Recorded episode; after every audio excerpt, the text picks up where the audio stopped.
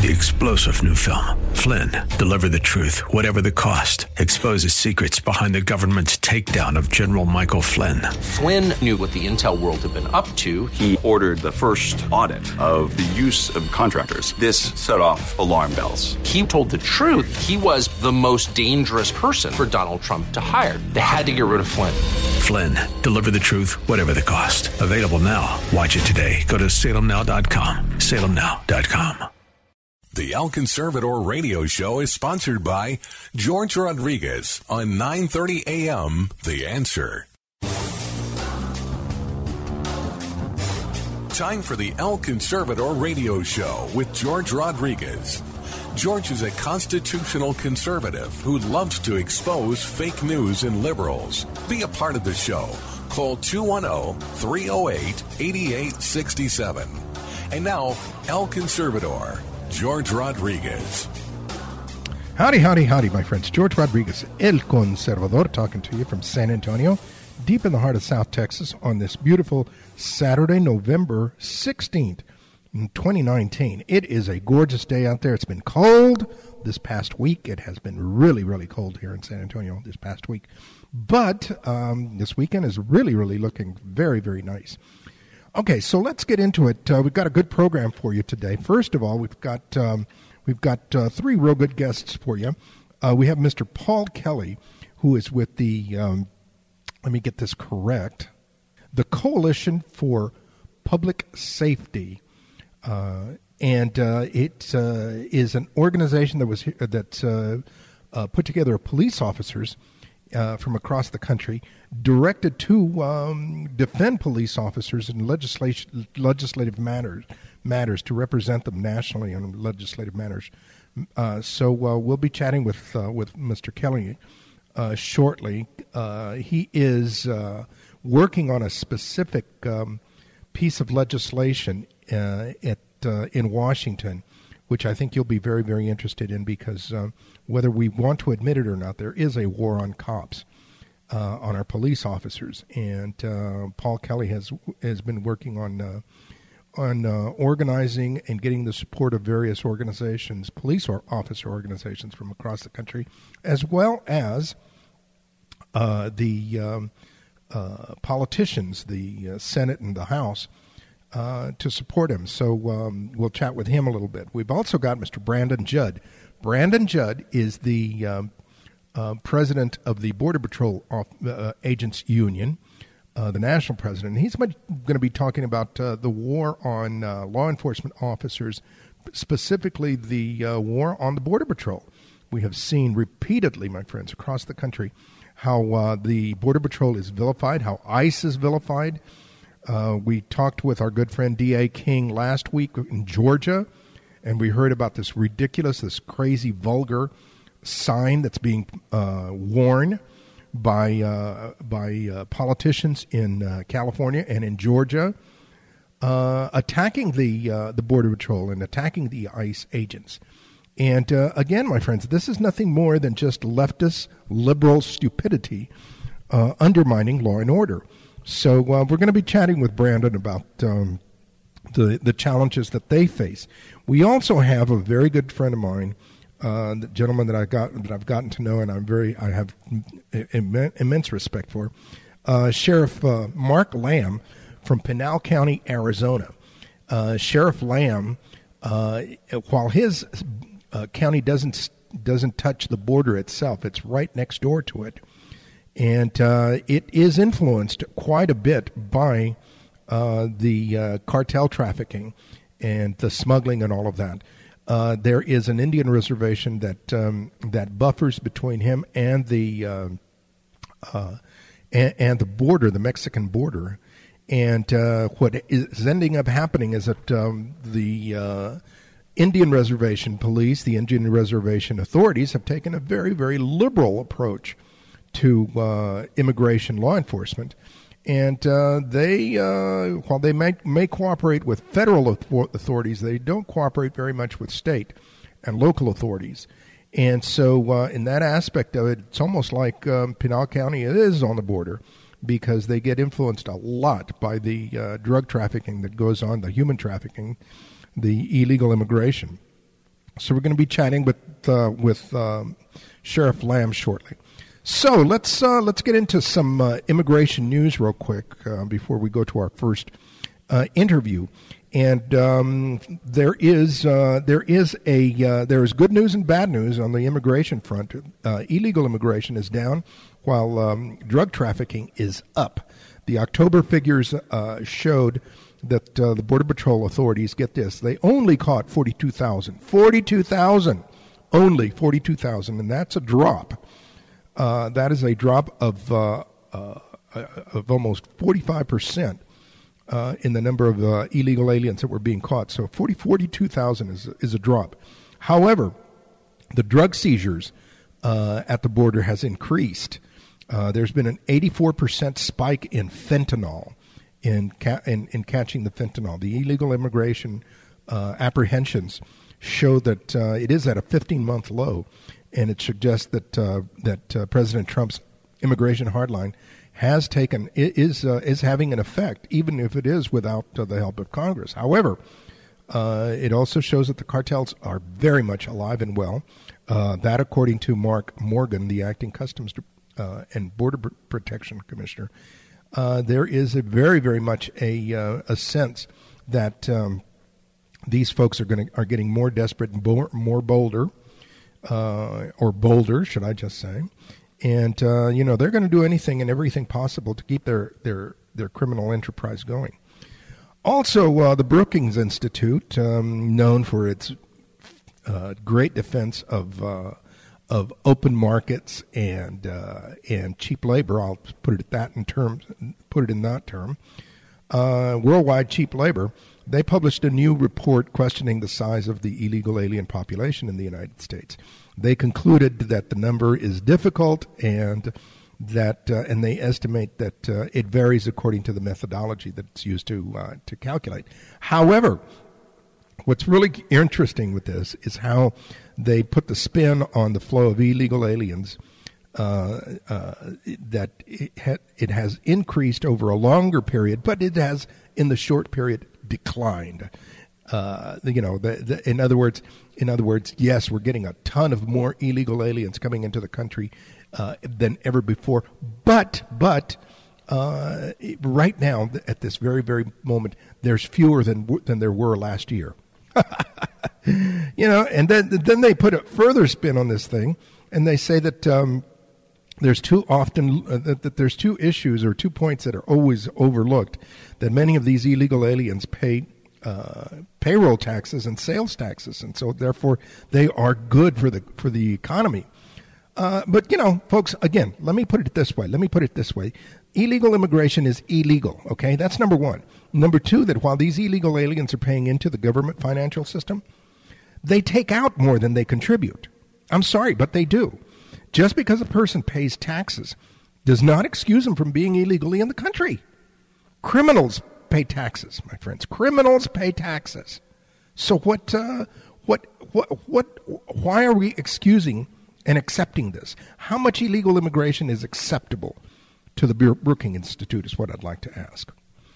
So, uh, in another, in a, yet another issue, or another story rather, this news item coming out of Juarez, uh, where the uh, governor of Juarez, where the uh, mayor of Juarez, is blaming guns and, of course, the United States uh, for the violence in his border town. Uh, he is claiming that uh, guns from the United States are fueling the violence in his uh, in his community. Uh, let me give him a real reality check, my friends. In Juarez, you have a culture of violence that has existed for a long, long time, since the days of Pancho Villa. It is a lawless community. It is a lawless culture, okay? Plus, you add to it the culture of corruption, the political culture of corruption that allows criminal behavior to flourish. And what do you have? You have now, you have now a... a, a a community that is out of control. Stop blaming the guns. Stop blaming the United States. You know, they'd be stabbing each other if that was the only thing they had. People commit crimes, not the weapons, okay? And it should not be excused because of poverty and ignorance. It is criminal behavior, and that's the bottom line. Finally, uh, let me let me let me put this uh, in in as delicate terms as we can, because this is a real real big issue. This has to do with the Supreme Court uh, hearing the DACA uh, cases, okay, or the DACA. Is DACA legitimate? Is it legal? It was created by Obama with a uh, with a stroke of the pen, with an executive order. Can Trump terminate it? Yes, he can. Two things wrong with this. With this, well, several things wrong with the, with DACA. First of all, it was created illegally. It was an end run around Congress, and it's uh, it, it's it's it's not law. Okay. Number two.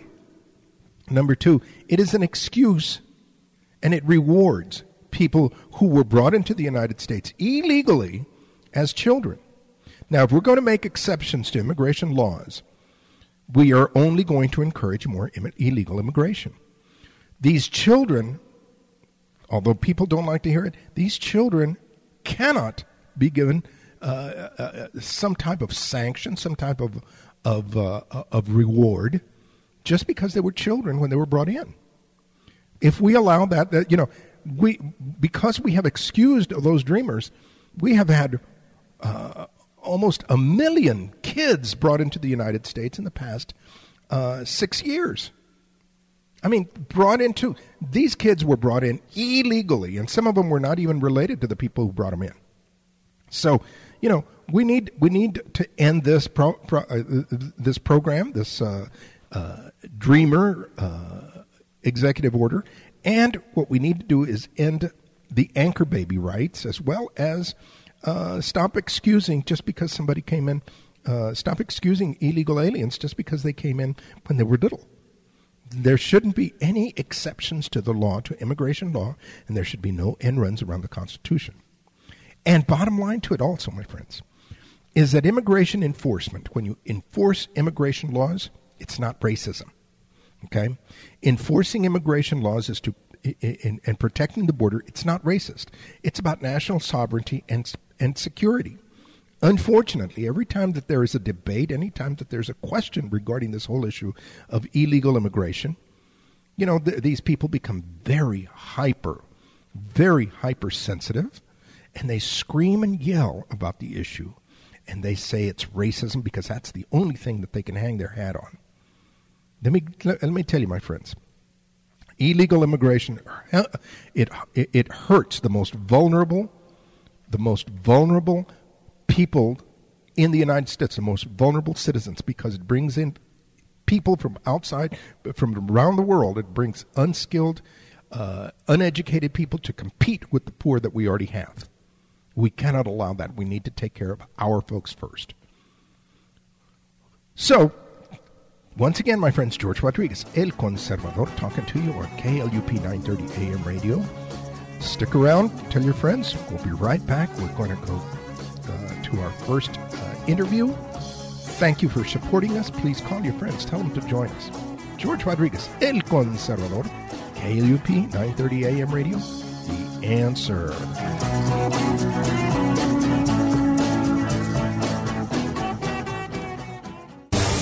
Hello, El Conservador listeners. If you are interested in following George Rodriguez, El Conservador, we invite you to follow him at his internet website, el conservador dot net. You can also follow him on Facebook at George Rodriguez, El Conservador, and on Twitter at El Conservador for daily commentaries. You can also purchase his book, El Conservador, Conservative Opinions, online at amazon dot com. The book contains essays and commentaries about illegal immigration, fake news, and race relations. If you're interested in inviting El Conservador to speak to your group or event, please contact him through Facebook or through the station at nine thirty a m the answer dot com. El Conservador thanks you for your support. Keep the fire of freedom burning.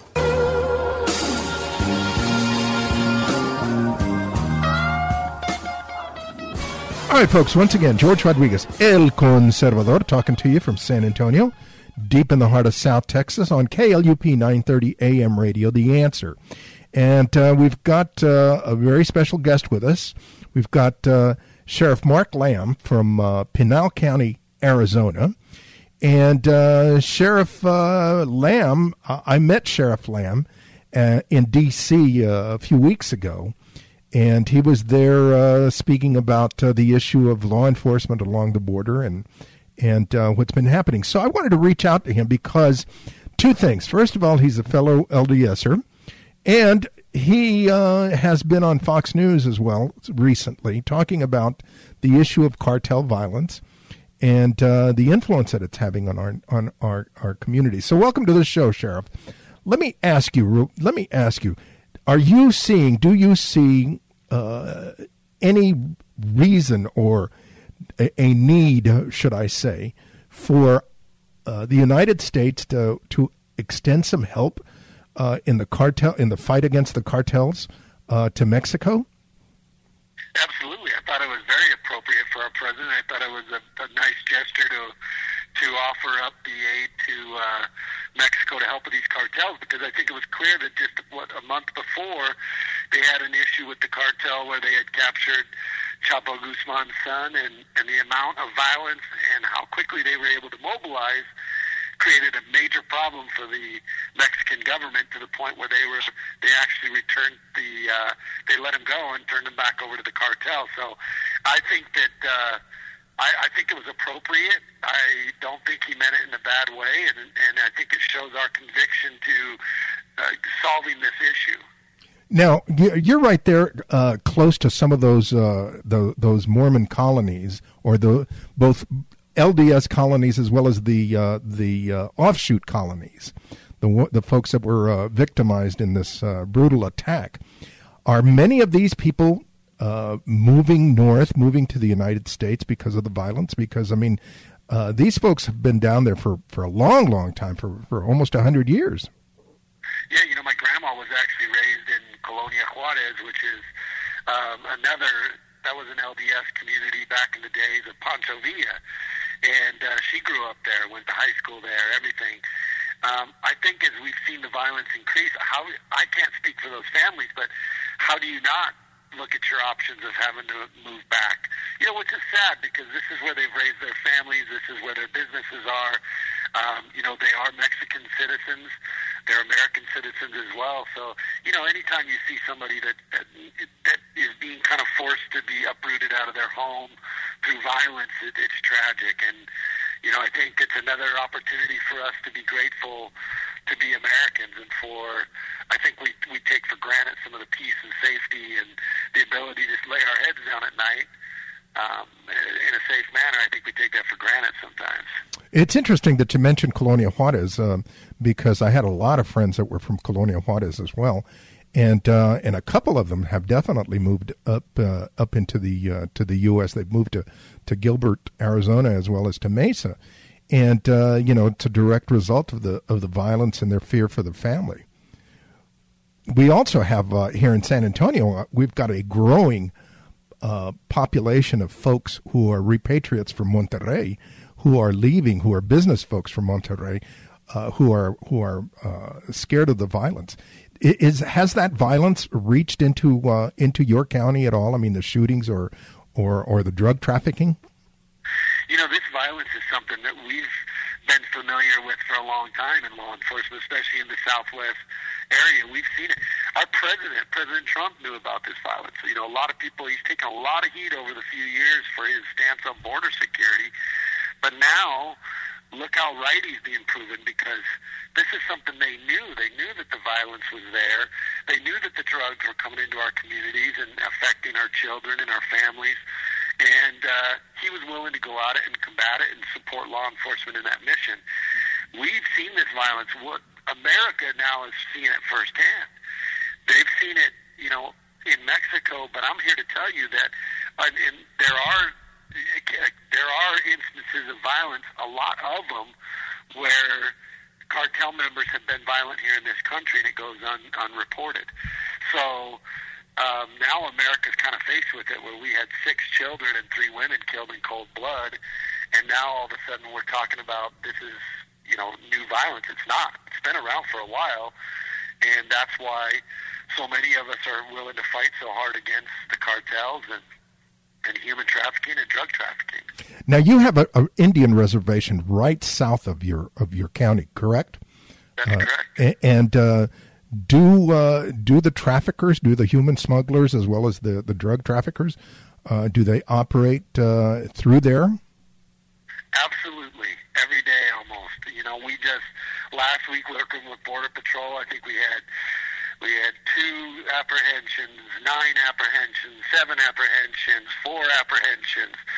You know, that's, we could go out every day and with our with our helicopters, and if I had enough staffing, I could put twenty-four seven, you know, um, anti-smuggling guys out there, and we would catch people nearly every day. And what I've said is, it's been like this for a lot of years. We've been a pipeline. We've been, they come through with camouflage clothes and carpet shoes, and, and their whole intention is to not be detected. They want to come into this country unnoticed, and and the cartels bring in the drugs. This has primarily been a marijuana pipeline for many years, but we're, we've caught plenty of hard drugs as well. Now, it was very, very interesting that Tucson just recently dis- voted that they're not going to be a sanctuary community. Um, does that, uh, I mean, they're not being, they're, they're being uh, still cooperative with uh, with Border Patrol, I hope. Uh, would will that have a, a positive impact on, on your efforts for law enforcement? Yes, it will. I mean, it makes things a lot easier for my my, my uh, counterparts down in that area, that they don't have to deal with a government, a local government, trying to protect these people. Um, but it, it, they've worked. We've worked well with Border Patrol. The, the, the sheriff down there works well with Border Patrol. They've been a little all over the place politically. Uh, their their supervisors and their county government, as far as how much they want to work with it. But I think the, the voters sent a clear message to their government by seventy to thirty percent, which in, in political realms is a shellacking, um, seventy to thirty percent that they were not in favor of of Sanctuary City, and that is a heavy Democrat county. That's that, that really speaks volumes, in my opinion. That really speaks volumes for folks Uh, you know, uh, including Hispanic Democrats who are uh, living on the border. I think that, that gets overlooked a lot by uh, by the uh, media, that, uh, you know, people that live on the border, regardless of their ethnicity, race, or whatever, uh, you know, they are impacted, and they don't want any more of this, uh, of this drug smuggling and human smuggling and just uh, incursion into the United States. Yeah, they, yeah, they... We live it here in, in the Southwest. So whether you're you're strong on that border security or not, you, people cannot deny the fact that we live that. We live the human trafficking. We live the drug trafficking. A lot of people have have dealt with it or have had family members, you know, affected by it. And so even though they may not like the wall or some of the other border security things, it's hard for those people to deny the fact that there is a crisis and that we have an issue down here on the border. That whole manufactured crisis nonsense starts on the East Coast. People who have no concept of what we're dealing with out here. Yet they're the ones that are they're ending up with the, the final product that the cartel is bringing into the country. I don't know if a lot of your listeners realize, but forty percent of all illegal drugs that are in America, they estimate that forty percent or more come through the borders of Arizona. Wow, amazing. That, that's incredible. Well, here in our concluding part of it, in the concluding minute, um, if you had a powerful wand, if you had a wish, what would you what would you do? What would you do to uh, to uh, address this headache that we've got? You know, I think we're on the right track. Our president has fought for it.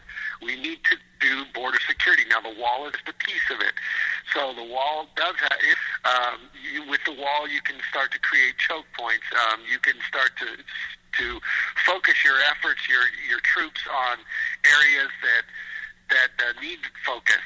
And there's, you need more sensors. You need to make sure that your staffing is appropriate. I would love to see more funding come to the local agencies, the local sheriffs. I think if we continue to do that, you're going to see a decrease in drug usage in this country, and we're going to be able to start having some headway against the cartel. But we've got to start. In America, we love to treat the symptoms. We love to put all these programs together. That's great, but we still have to address the issue and where the drugs are coming from, and we need to stop that. Stop the bleeding first. And, uh, you know, thank goodness our president has been fighting for border security, and I support him on that. Uh, the um, one of the things that was discussed uh, during this uh, this uh, past week was the issue of uh, of declaring the the uh, cartels terrorist organizations. What do you think about that idea? Well, I mean, they, they definitely meet the definition. I mean, if they're using fear and violence to affect uh, civilians, I think they meet the criteria of a terrorist organization.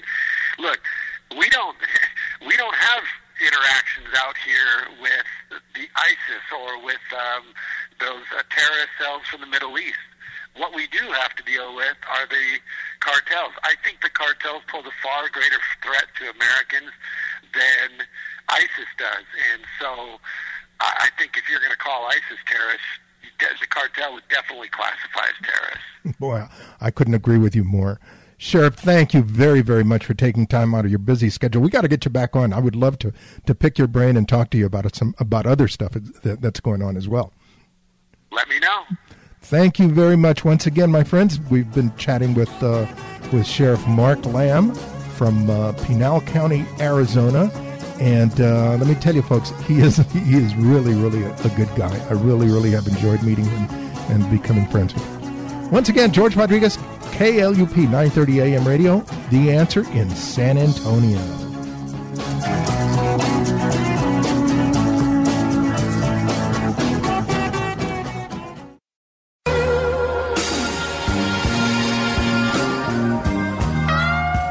All right, folks, once again, George Rodriguez, El Conservador, talking to you from San Antonio, deep in the heart of South Texas. And we've got uh, a very special guest with us today, uh, Mister Paul Kelly. And Paul is president of the United Coalition of Public Safety and also president of the San Jose Police Officers Association. And I wanted to get him. He was in town, I believe, here in San Antonio, talking about uh, a specific legislation that uh, he that uh, his organization is proposing and is seeking to back. And I think it's very important that we learn about that so that we can uh, get ourselves behind it as well. Um, so, uh, Paul, welcome to the show.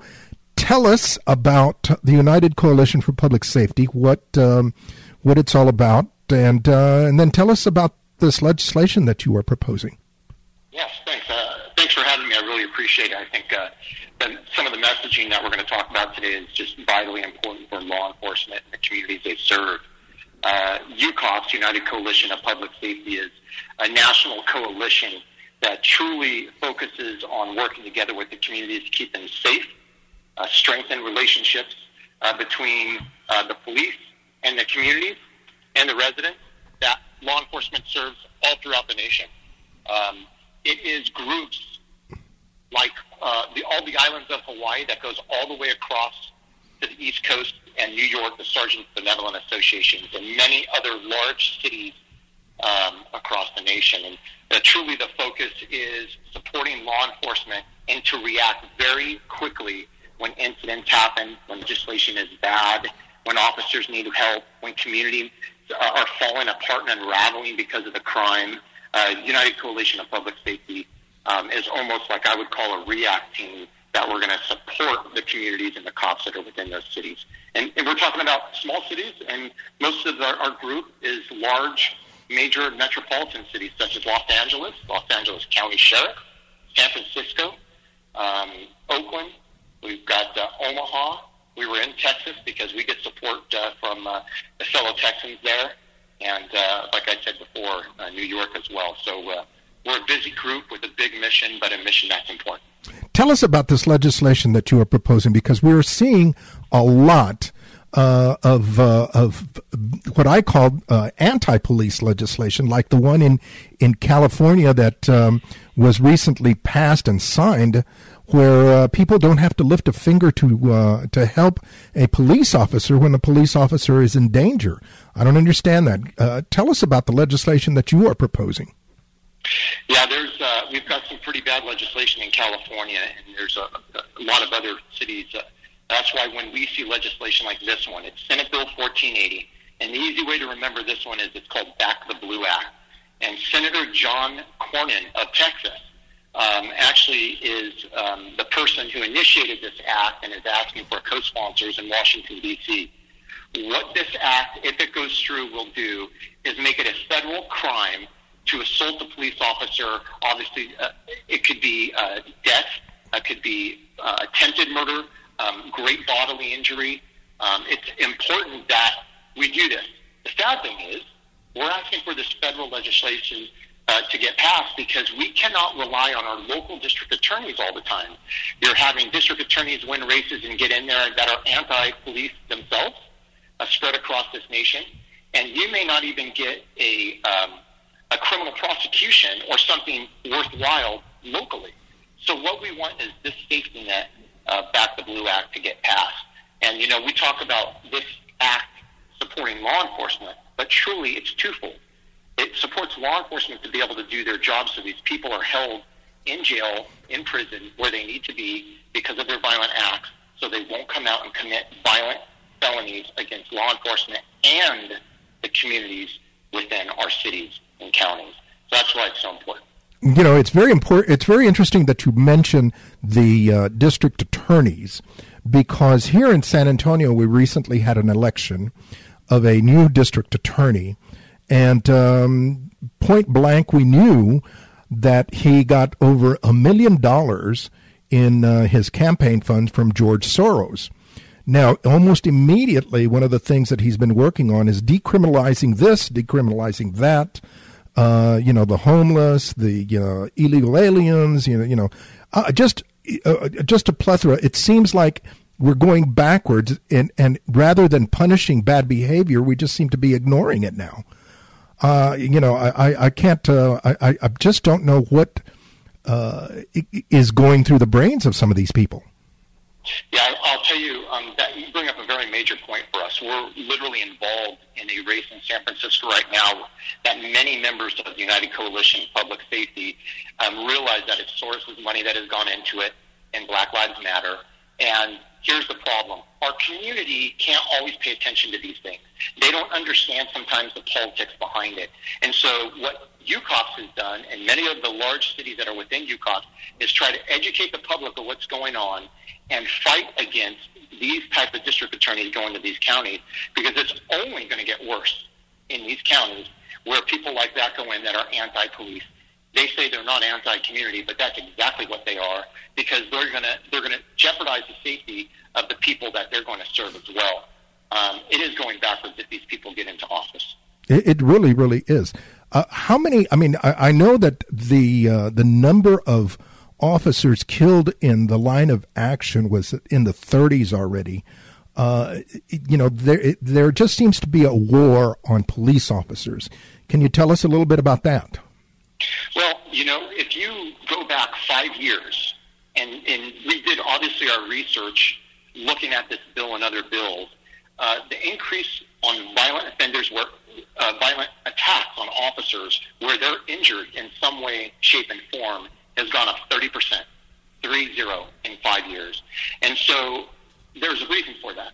The reason for that's a little bit of what we talked about with the wrong district attorneys in these counties that are letting them go, talking about turning felonies into misdemeanors on state legislation, and not passing bills like this one, uh, and, and having bills that take away the tools that the police officers need to do their job. So I think it's a combination of those things. Um, but, you know, every Um, day and a half, there's an officer killed in this nation. Um, every moment, every as you and I are talking on this show, there's an officer in a fight getting injured. Uh, there's a shooting happening when it shouldn't have to happen because someone should be in jail. So the numbers are going up. Um, there's no doubt about it. And on the flip side of that, the support for law enforcement nationally on the polling level has actually increased.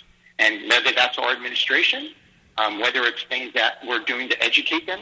Uh, the problem is is that small minority that is what I would say is lying to the public and um, saying that they're there to help, yet really in the long run, when the legislation comes through or these people are in office, um, they're basically a rope-a-dope's happening, and all of a sudden violent offenders are right in, right in front of their house, and then they're asking for help. So the community's getting fooled as well. That's right. I, you know, I, I couldn't agree more there. You know, this situation where uh, where we've got um, police officers, where, where we've got people being told that they should be afraid of police officers. Uh, you know, I, I, I'm sorry. My last name is Rodriguez. I look I look very, very Hispanic. Uh, I've never been afraid of police officers. I've never, I've never had a reason to, for crying out loud. Maybe that's it. And uh, you know, this there is a cultural war, it seems like, on law enforcement and on law and order. Period. So uh, how uh, how do police officers? The the other thing that, that bothers me, and, and we've only got a little bit more time here, but uh, is uh, the statistics regarding the suicide rate among police officers. I guess because of the lack of respect and the great uh, uh, um, amount of uh, of uh, uh, just uh, just the depression upon that they that they are forced to, to live with. Is that? Uh, is yeah, that? I, I agree. I agree with you. I think a lot of it has to do with. Um, People in Washington, D C, and also all these other cities admitting that a large majority of every single officer has P T S D. Um, they're just not the, the people coming back um, from war. Um, they're absolutely um, the boots-on-the-ground cops that see and do things every single day um, that need that support. And when you have people um, talking and lying about certain things with law enforcement, scaring the community, saying you can't trust them, what happens is they lose their resources. They don't get their support that they need. Right. And so it's really up to us officers to get the resources to these, to all of the officers across this nation, and that's a, a, one of the top goals of our coalition um, is just to educate people and get the, the obviously the support for these uh, these officers and these officers' families. Their spouses, significant others, and their children, all of them. Wow. Uh, Paul, here in the last few minutes, uh, what uh, what can you share with us? What would you like to share with us, if, if, you know, uh, as as a, a parting message to uh, to our listeners? I think, uh, I think what's important to recap on what we had is for everyone to talk to their friends and family, um, to really pay attention to um, legislation that's being passed locally, and then also on a state level, and be active. We want everyone to get out there and be active. If you see a good bill that's going to support law enforcement and keep our community safe, they should be calling their local legislator and or state legislator. Shoot those emails out, make the phone calls. It does make a difference. This specific bill, within forty-eight hours, we had law enforcement families do it, and we've had five thousand emails go out to legislators all over this nation. And then, you know, thank God, Senator Uh, John Cornyn's office was supportive of us coming into Texas and sent someone to stand by our side, and that's the type of thing that we need, is that support and understanding as far as the resources for our, our officers along the way. Wonderful, wonderful. Thank you very much. Uh, do you have a website where people can go visit? We do. It's uh, u cops dot org, U C O P S dot G O V, u cops dot org, and uh, And please just, you know, uh, we're on Twitter, on Facebook, and we're going to be sending out information where um, people get educated on some of these bills, and I always say share them. Wonderful. We got to get you back on the show again another time so that we can chat a little bit more about um, what is going on with our with our uh, our, our uh, folks in blue and, and how we can support them. I, I really appreciate it. Appreciate your time and having me here today. You got it, buddy. Once again, George Rodriguez, El Conservador, on K L U P nine thirty A M radio, The Answer.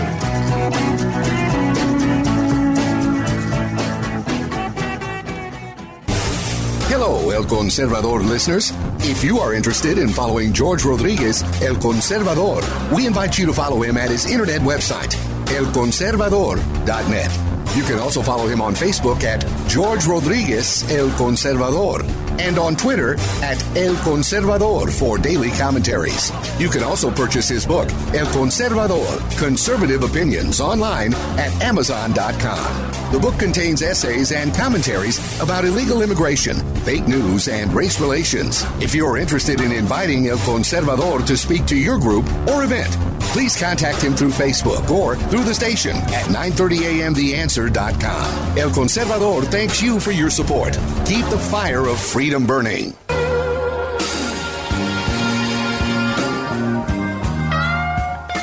All right, folks, once again, George Rodriguez, El Conservador, talking to you from San Antonio, deep in the heart of South Texas.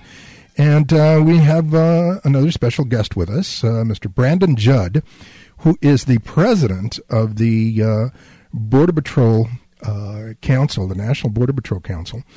And uh, Brandon is talking to us uh, from where? From California? Is that where you where, where you're stationed, uh, Brandon?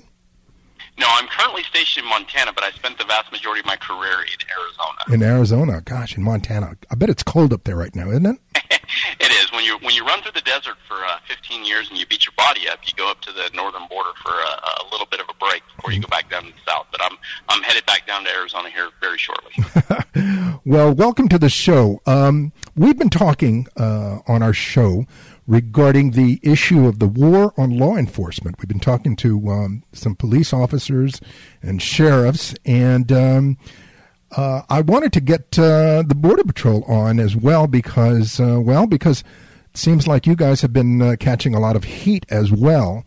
Uh, the recent situation where they uh, there was a, a uh, an attack on the uh, Border Patrol museum, as well as uh, the many times that uh, the Border Patrol has been vilified as uh, Nazis and whatnot.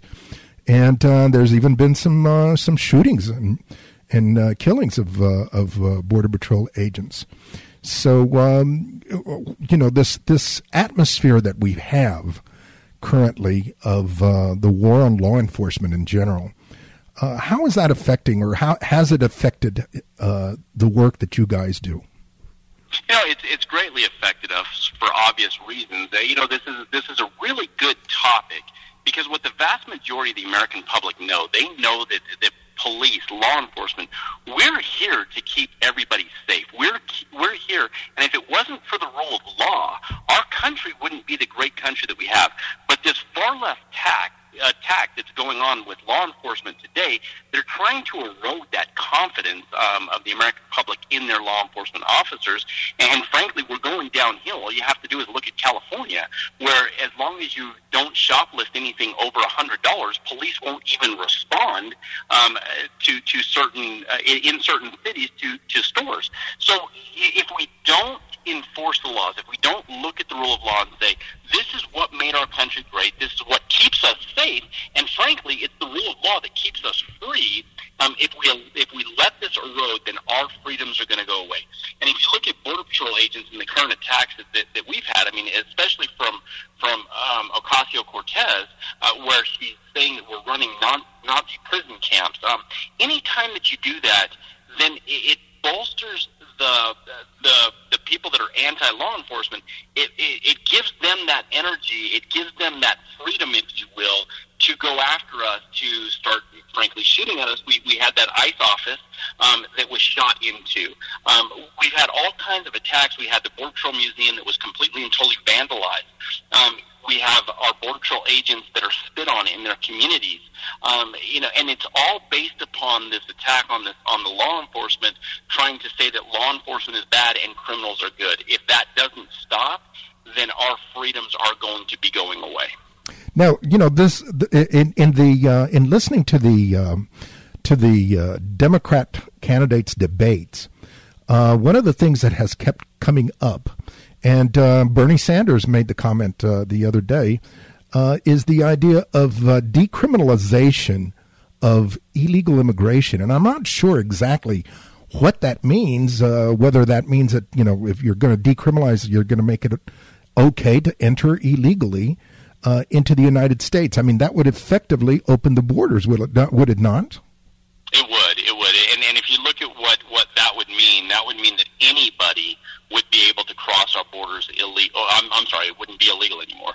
That would mean anybody would be able to cross our borders. Um, George, you and I both know that if that were to happen, we would have a flood of people coming from all over the world, not just Latin America, not just from Mexico. We would have people coming from all over the world. Right now, we're seeing a lot of people from a lot of countries. Um, we're seeing people from, from countries in Africa. We're seeing people from countries in Asia. We're seeing people from countries in um, Eastern Europe. Um, so we're we're arresting people right now from all over the world. And if we decriminalize that, then the borders would be completely and totally open, and everybody would be coming to the United States. The United States would stop existing as, as we know it if, if that were to happen. It's just, it's it's crazy rhetoric. Um, and, and frankly, George, just to be, be clear, he, he Bernie Sanders would never be able to get it passed. He's using this as a talking point to try to um, go as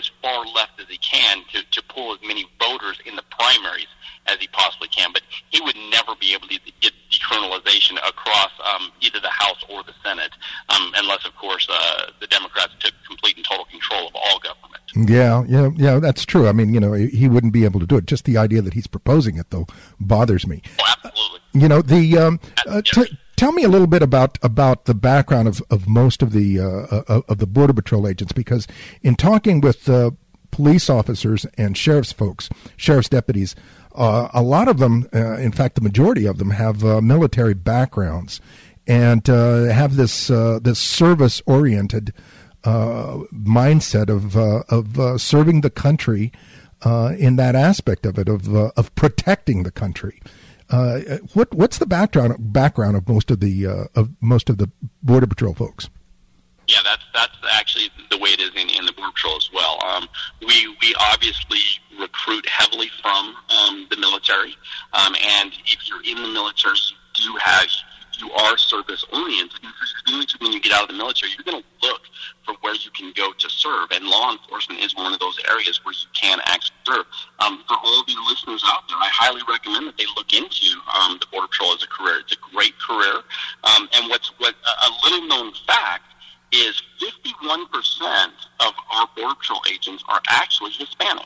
Um, you know, people like to to use uh, border security, and they like to say that it's all about race. It's never been about race. It's been about the rule of law. It's been about um, how do we enforce our laws in order to keep the, the public safe, regardless of what your race is. And, and again, we're the only major law enforcement agency in the nation that I know of that has more minorities than it does whites. Um, again, little interesting fact. Yeah, I remember that when I when I worked for uh, Commissioner Nelson way back in the uh, Stone Age. the uh, uh, you know I, I, that was the first thing that I recognized, that uh, so many of them were uh, of Hispanic descent. That uh, you know, whenever somebody would scream, you know, it's the racist Border Patrol, I'd have to ask them, well, are you looking at the same Border Patrol I'm looking at? I mean, I yeah. I, I don't understand that. Exactly. Yeah. So. Um, Yeah, go ahead. Go ahead. You know, go ahead. No, it's just it's it's very it's very discouraging for our Border Patrol agents that that, that the politicians would use race baiting um, against the rule of law and to try to turn the American public against us, when in reality they're just not telling the truth. I don't mind whether you agree with me or if you disagree with me. What I care about is that we have an honest conversation, that we have an honest debate. And if we have that honest debate, and after you hear both sides of the story, if then you disagree with me, great, perfect. I, I didn't do a good enough job of convincing you of those points. But the fact is, is the far left refuse They, they refuse to enter into this honest conversation. They know that if they actually discuss the issues, they will lose on the issues, on the policies, and so they stay away from, from having that conversation that is honest and transparent. Instead, they use talking points to try to rile up the public to get votes to go towards them. Yeah, I, you know, the uh, I, I grew up. I grew up in, in uh, along the border. I was born in Laredo, and Uh, I have never been afraid. I'm sorry. I mean, I, I've never been afraid of uh, of the Border Patrol. For some reason, I've never had the sense to uh, run away from them. I've never had the reason to run away from them, I guess. The uh, you know, in closing here, uh, tell me what, uh, I mean, how might we as listeners be able to be more supportive of uh, of the Border Patrol, of ICE, and uh, of law enforcement that uh, is uh, playing such an important role in protecting our border?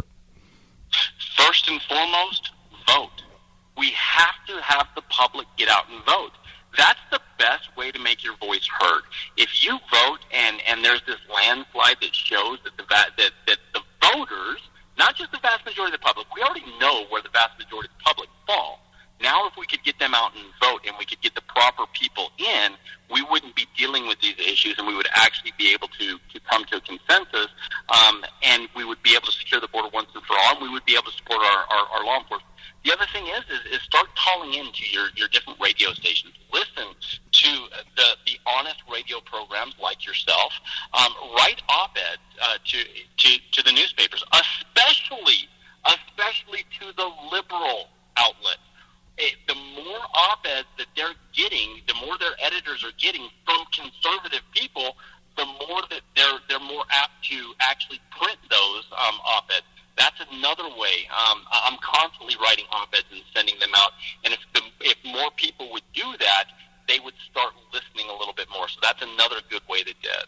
could, in fact, support law enforcement. That sounds, uh, you know, I, I could not agree more. The the defense of freedom and liberty, it starts in your own backyard, and people have got to get out and vote. That's all there is to it. If you want to do something about Washington, it starts in your backyard. It doesn't start in Washington. By then, it's too late. And then, and, absolutely correct. Yeah, and getting the media. I mean, getting the media to respond. That's another issue. I mean, that is that is so key right there to get the, get our message out. Brandon, thank you very, very much for spending some time with us today. Uh, please stay safe, and I, I certainly would like to get you back on and talk about what's going on on the north border, north on uh, on, on the northern border, because uh, I was just uh, reading a little bit about how uh, some Mexicans are beginning to fly north and then uh, come across uh, through the Canadian border. Incredible. They, they, they are, yeah. That, that's that's a conversation we'll have for another day. I love your show. I'll, I'll be glad to come back and, and, and visit with you and have that conversation, but I really appreciate you having me on. It's always a good good conversation with you. Thank you very much, Brandon. Brandon Judd, National uh, President of the uh, Border Patrol Council. Once again, my friends, George Rodriguez, El Conservador, thank you for being with us today. I hope that you'll tell your friends and your neighbors to join us and to uh, support us. El Conservador is a uh, is a is a privately funded uh, blog and uh, news service, and uh, we do it because. Uh, It's important that we stay independent so that we are able to say what is unpopular and what certainly some people continue, consider uh, politically incorrect. So I hope that you will support us. George Rodriguez, El Conservador, uh, here on K L U P nine thirty A M radio. Contact us through the station or uh, through Facebook or through um, uh, or, or through our, our blog. And uh, feel free to uh, support us, uh, donations, et cetera, et cetera. Uh, invitations to speak. So, my friends, until next time, next week, George Rodriguez, El Conservador, talking to you from San Antonio, deep in the heart of South Texas on K L U P nine thirty A M radio, The Answer in San Antonio.